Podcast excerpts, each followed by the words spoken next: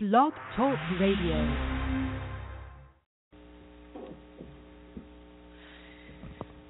There is a word from the Lord on today.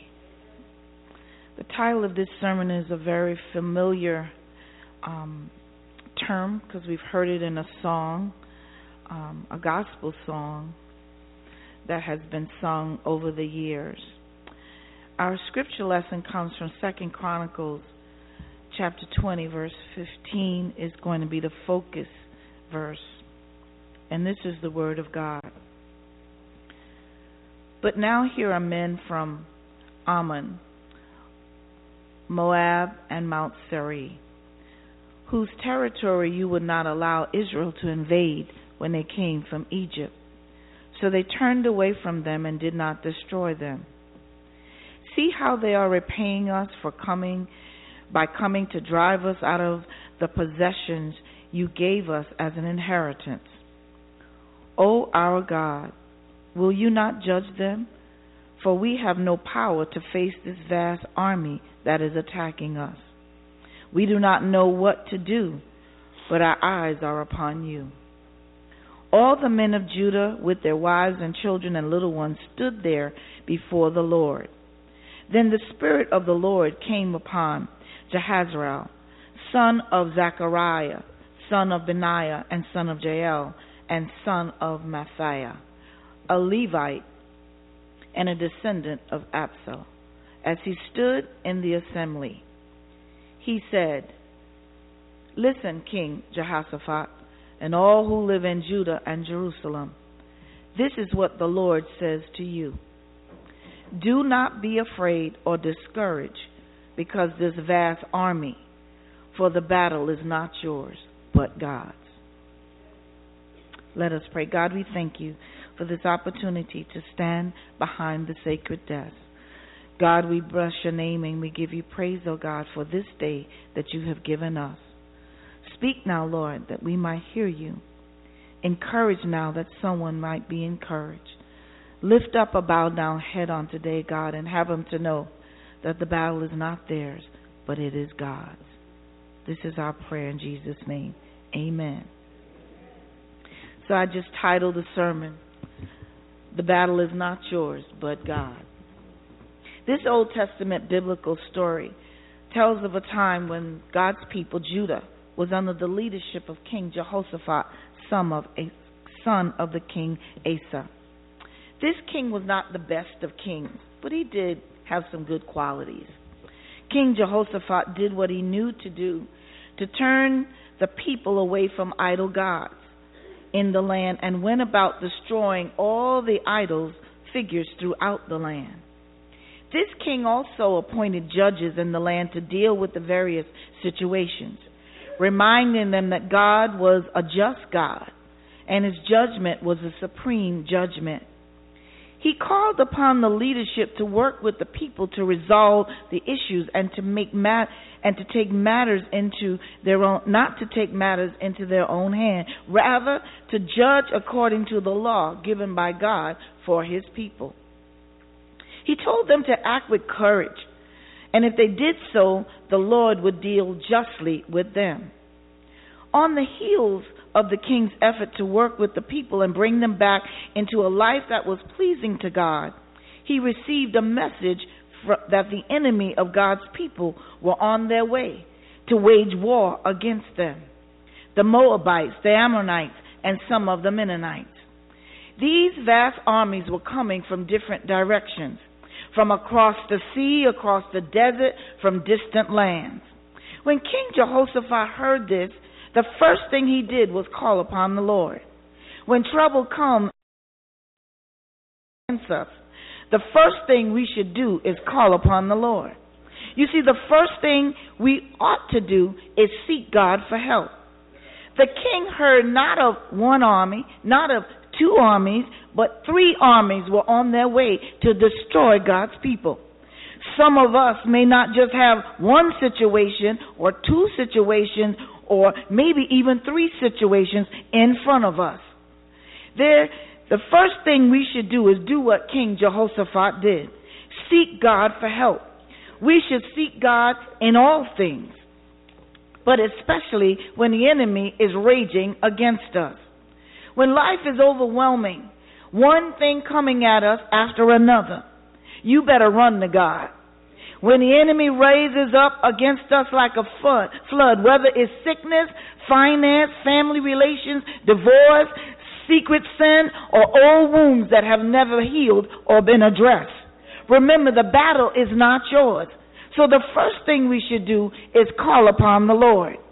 You see, when the king's men came and told King Jehoshaphat what was about to happen, the first thing he did, which is what we should all do, is call upon the Lord. Don't get on your telephone and call up your friends. They can't help you. You know, don't even go run into the next door neighbor and say, guess what was happening? Go to God first. Then if God tell you, pick up the phone or go to a neighbor, you go to someone else.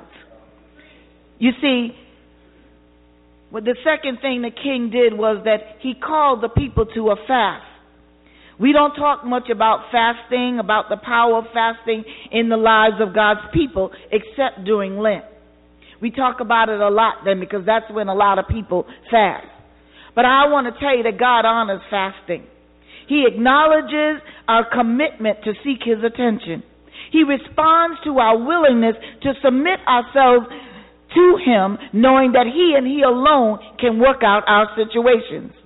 There are some situations that come can come into our lives that not only require us to seek God, but we need to fast and pray.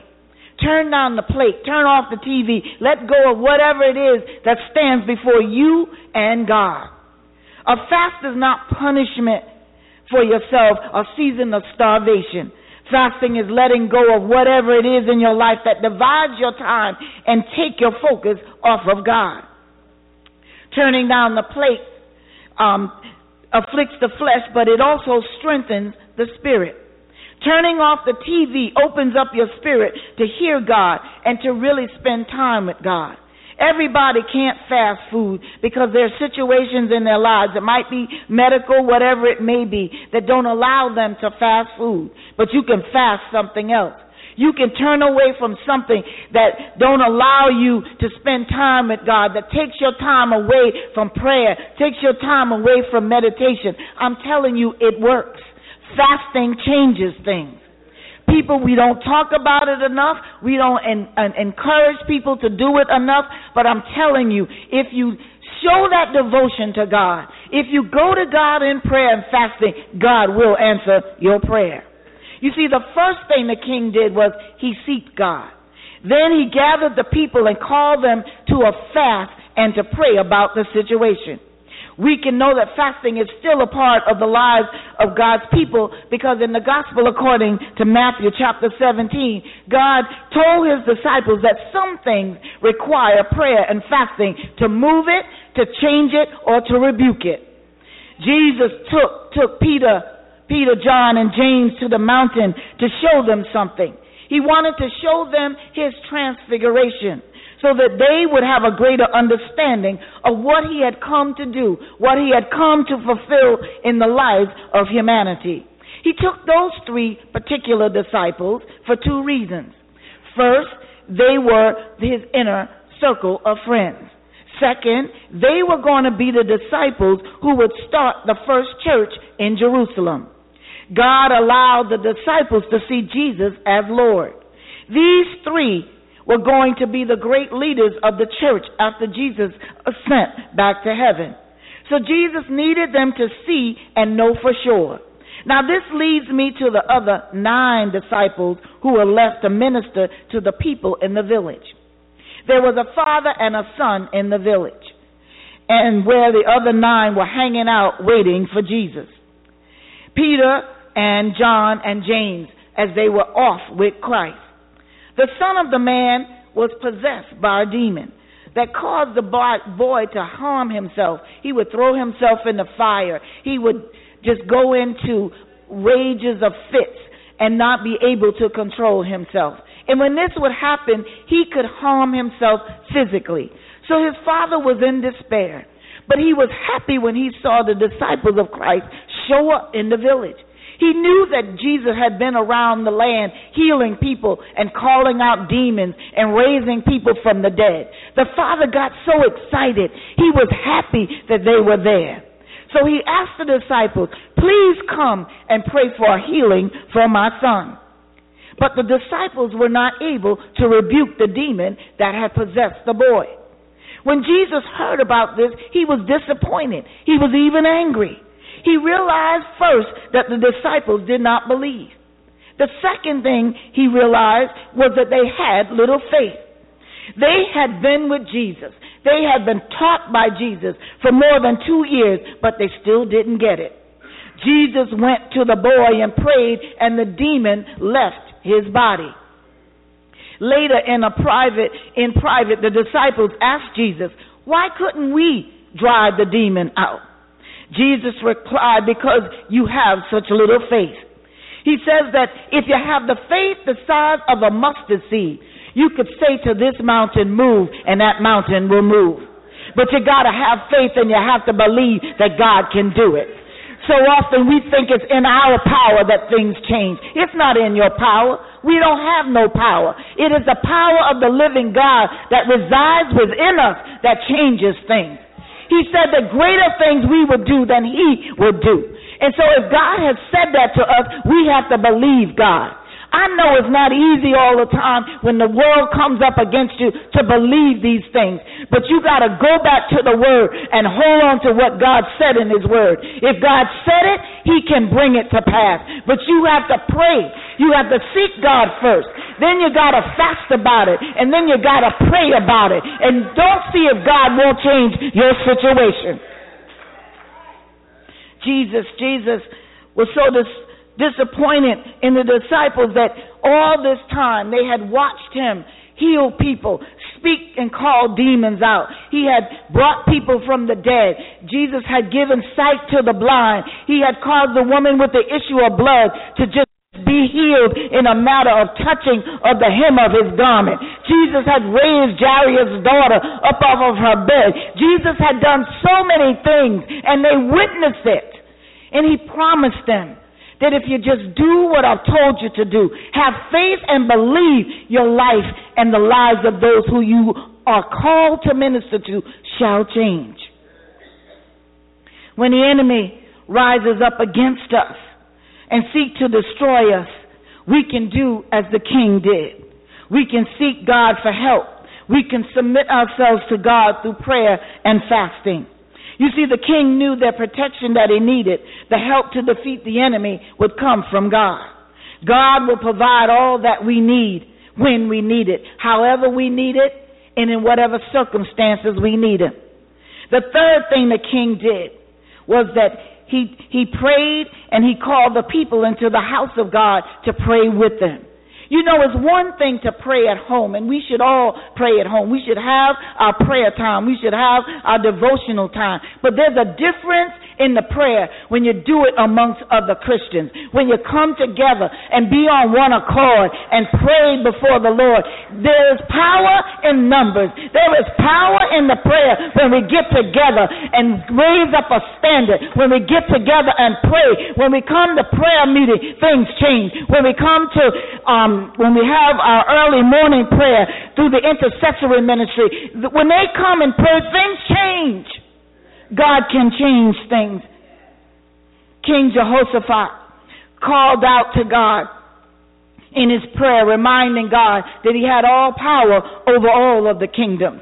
He reminded God of his promises towards his people. He reminded God that whatever happened, God was responsible for it.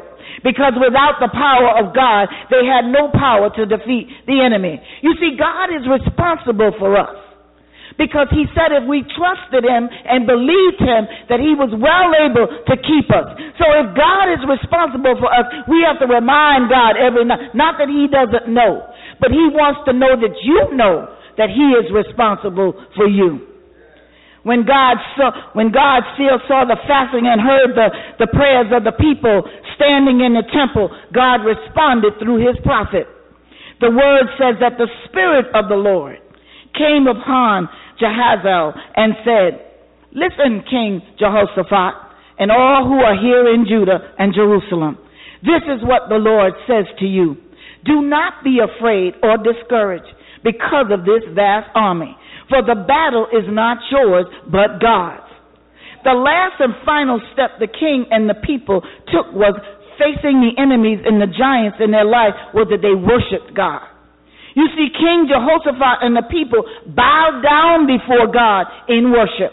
They praised God for answering their prayer. They didn't wait till the battle was over. They started praising God and giving them thanksgiving immediately.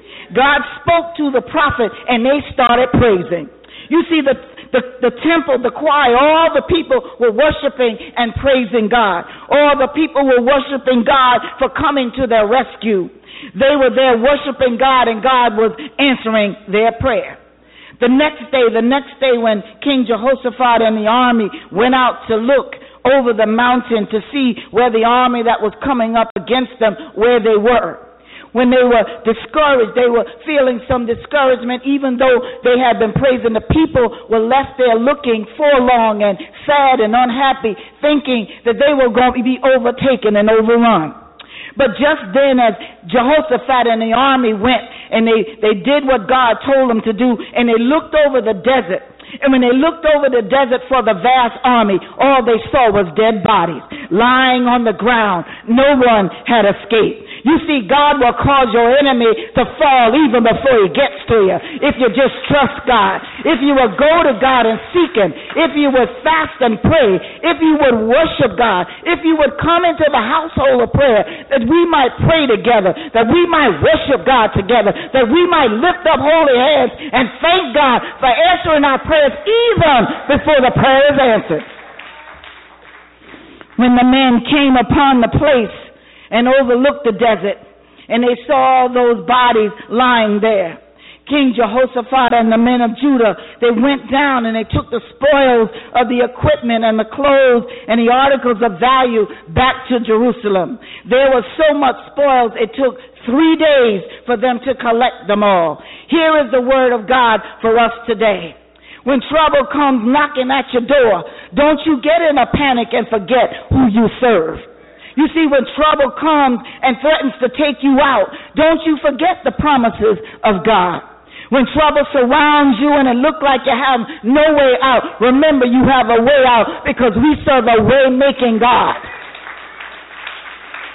King Jehoshaphat, King Jehoshaphat did not run and hide from the enemy.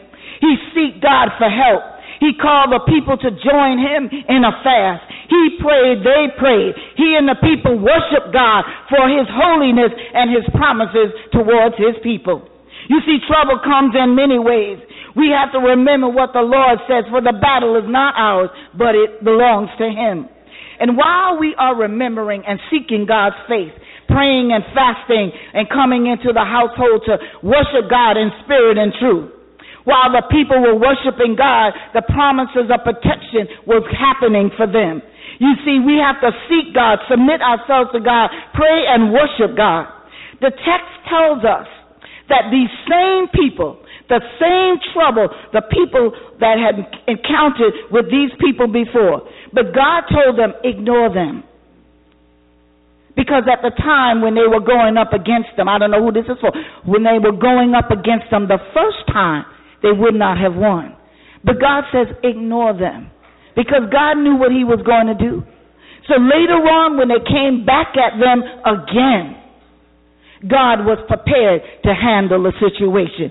God was prepared before, but they needed to see God in action. So here we come again. Here they come again to destroy and take the blessings of God that He had given us. You see, old troubles can sometimes roll up on us again and try to get us to question God and what God is doing.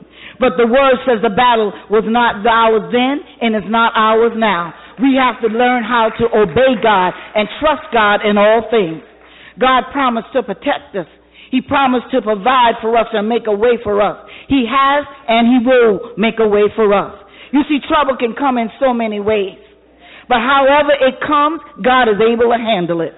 Just look what he did in Judah. He destroyed the enemy and blessed the people with more blessings than they were able to handle. It took them three days to collect the blessings. You know God can bless you real good. He can turn your upside down life upside right. He can bless you so good you can't even handle it. You got to figure out what to do with it. Where can I put the blessings, God?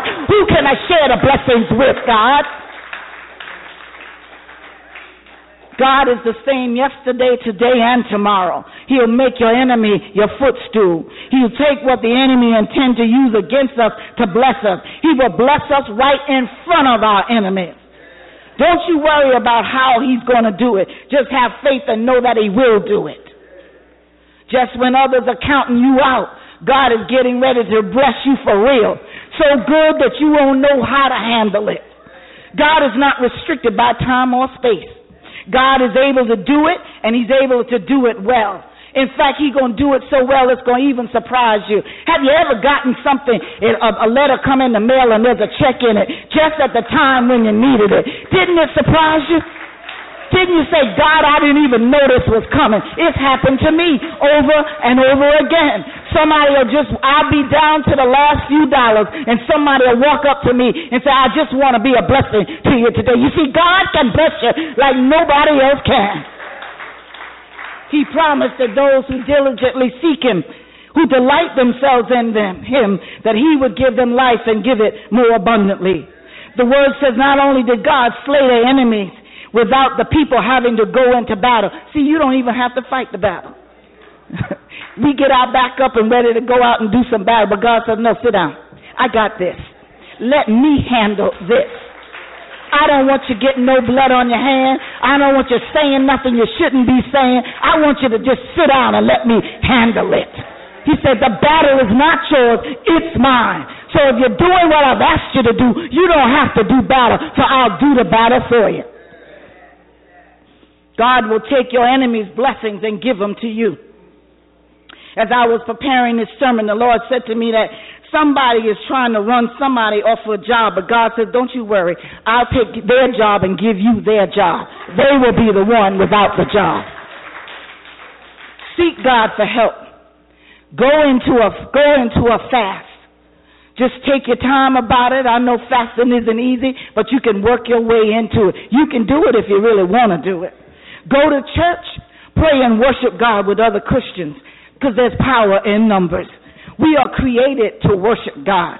God will deliver you from your enemies. He'll help you out of whatever your situation might be hear your prayer and answer your prayer. You don't need to see the victory before you worship God. Just start worshiping right now. Say, God, I thank you for whatever it is. I need a new place to live in, God. Lord, I thank you for the new car that I need. God, I thank you, Lord, for the rent money, God. Lord, I thank you for the new job, oh God. Lord, I thank you right now, God. I don't know how it's coming, but I know it's coming. My help is on the way because God promised me he'd never leave me nor forsake me. God promised me that He'd heal my body. Right now, I might be feeling kind of bad, but God said He's going to help me through what I'm going through.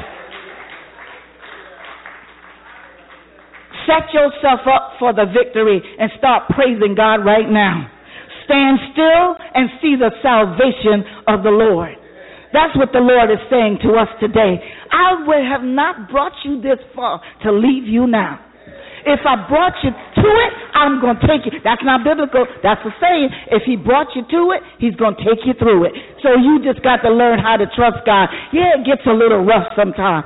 I'm not going to stand here and tell you that it's a smooth ride all the time. There's some bumps in the road. There's some potholes in the road. There are some hills and there is some valleys. But you can make it because God said you could make it. He promised us that we would make it.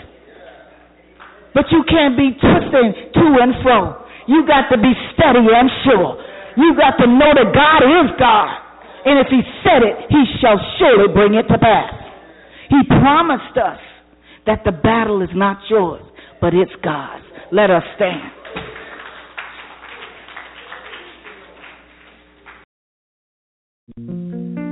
Whoa, was a woman in the Bible had been sick, sick so very long. But she heard my Jesus was passing by, so she joined the gathering throng. And while she was pushing her way through, someone asked her, What are you trying to do? She said, If I could just touch the hem of his garment, I know I made whole. She cried,